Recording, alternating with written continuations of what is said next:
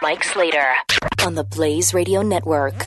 When our water heater broke down last month, it was a nightmare. It took five hours for the plumber to show up, and he charged us a couple of hundred bucks just to come out. then it cost another $1,800 to put in the new water heater. By the time it was all said and done, I felt like I'd been taken. But what else could I do? The smartest thing you can do is get a home warranty from American Residential Warranty. Their home warranties pay to repair or replace all your major appliances when they break, and they will break, and at the worst possible time. Call American Residential Warranty right now for free information on home warranties starting at just pennies a day. Don't wait for your refrigerator to stop running or your ceiling fans to stop turning. Call American Residential Warranty right now. Ask how you can save up to 50% on washer and dryer coverage. Just call 1 800 686 3910. That's 1 800 686 3910. Again, 1 800 686 3910. Call now.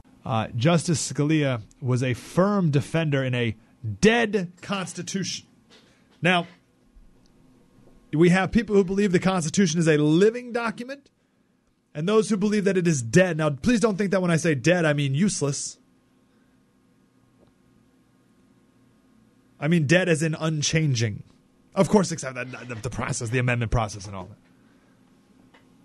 But Scalia was a firm believer uh, uh, as an originalist. He says if you somehow, this is Scalia back in um, 2008. He said, if you somehow adopt a philosophy, I love that somehow, if you somehow adopt a philosophy that the Constitution itself is not static, but rather it morphs from age to age to say whatever it ought to say, which is probably whatever the people would want it to say, you've eliminated the whole purpose of a Constitution. And that's essentially what the living Constitution leaves you with. Right? What's the point? What's the point of having a constitution if you can change it on a whim? And I, I, don't mean a whim as in the amendment process. That's not what I'm talking about. I don't, I don't even have to make that disclaimer anymore. The amendment process is put there by our founding fathers to to change with the times. I'm totally good at. It. Now that doesn't mean that what they put in there is a good idea. Hence the 13th Amendment, the Income Tax Amendment, and some others.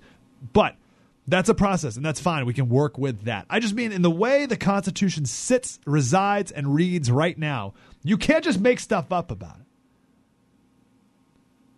But that's what many progressives on the court, in Congress, and who have been in the White House wish to do. It's a living document, which means what it says is not what it means. What it says is whatever you want it to mean. How can that possibly be right? How can that possibly be right? How can, if, if the document says this is the job of the president, or let me flip it around. Here are the things that Congress can do, and they can't do any other things. Oh, but if there's something else that you want done, it goes to the states. Very clear, right? Here's the things you can do, Article 1, Section 8. If there's anything else you want to do that's not here, you can't do it. Pfft, sorry. But you can give it to the state. We're going to give the the, the, power, the states uh, keep those powers. That's pretty standard. You in a living document. Like, what's the point of even having it? Why even why have a list of things the federal government can do if the federal government can indeed do all the things they want to do? right, and that's why it's so important to have someone like Scalia on there, because when the federal government comes to him with with something that's not in the list, he's the one of the only guys who says, "Well, wait a second, it's not in the list here." oh well, you know, it's it's a living document. No, no, it's static. Here here's the list. Change the list. You want to you want to add your thing to it? Go ahead. There's a process to do that. But in, in the meantime, no, no, no, no, no. We can't. It's not here. That's the type of principled leadership that the court had and is now lost. You know, on abortion, he said the Constitution contains no right to abortion. He says it is not to be found in the long standing traditions of our society, nor can abortion be logically deduced from the text of the Constitution.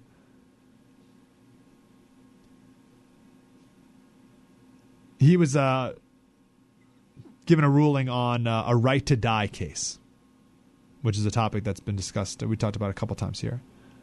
And he talked about the court's lack of authority on this issue, which I think is also another uh, important principle of Scalia. He says the point at which life becomes worthless, in his in quotes, and the point at which the means necessary to preserve it become extraordinary or inappropriate are neither set forth in the Constitution nor known to the nine justices of this court any better than they're known to nine people picked random by the Kansas City telephone directory. How about that humility? Again, that understanding of, of what his role is and what the Constitution's role is. He says, here's a question, which is an important question, no doubt, but it can't be answered by the Constitution. There's nothing in the Constitution about when life is worthless and when it's appropriate to take it or keep it when it comes to health care. It's, it's not in the Constitution, and I don't know. I, I, me and these other eight guys with uh, people with uh, black robes on, like, we have no idea when, when it's appropriate or whatnot, any more than, than nine random people on the street. He says, therefore, even when it is demonstrated by clear and convincing evidence that a patient no longer wishes certain measures to be taken to preserve his life, it's up to the citizens of Missouri to decide, through their elected officials, whether that wish will be honored. That is such a pr- principled position to take. I don't just mean on this issue. I just mean on on issues as a Supreme Court justice, right?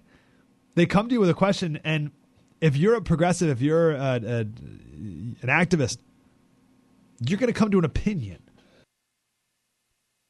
But that doesn't mean doing your job. Scalia did his job. He defended the Constitution. And when there was a question that had nothing to do with the Constitution or can't be answered by the Constitution, then it's not appropriate for him to, to deal with it. That's fine. I'll give you one last example Obamacare. He said the court holds that when the Patient Protection and Affordable Care Act, when Obamacare says exchange established by the state, it means exchange established by the state or the federal government. That is, of course, quite absurd, and the court's 21 pages of explanation make it no less absurd. Scalia always had the funniest, uh, funniest decisions. We're to miss that originalist interpretation. When our water heater broke down last month, it was a nightmare. It took five hours for the plumber to show up, and he charged us a couple of hundred bucks just to come out. Then it cost another $1,800 to put in the new water heater. By the time it was all said and done, I felt like I'd been taken. But what else could I do? The smartest thing you can do is get a home warranty from American Residential Warranty. Their home warranties pay to repair or replace all your major appliances when they break, and they will break, and at the worst possible time. Call American Residential Warranty right now for free information on home warranties starting at just pennies a day. Don't wait for your refrigerator to stop running or your ceiling fans to stop turning. Call American Residential Warranty right now. Ask how you can save up to 50% on washer and dryer coverage. Just call 1 800 686 3910. That's 1 800 686 3910. Again, 1 800 686 3910. Call now.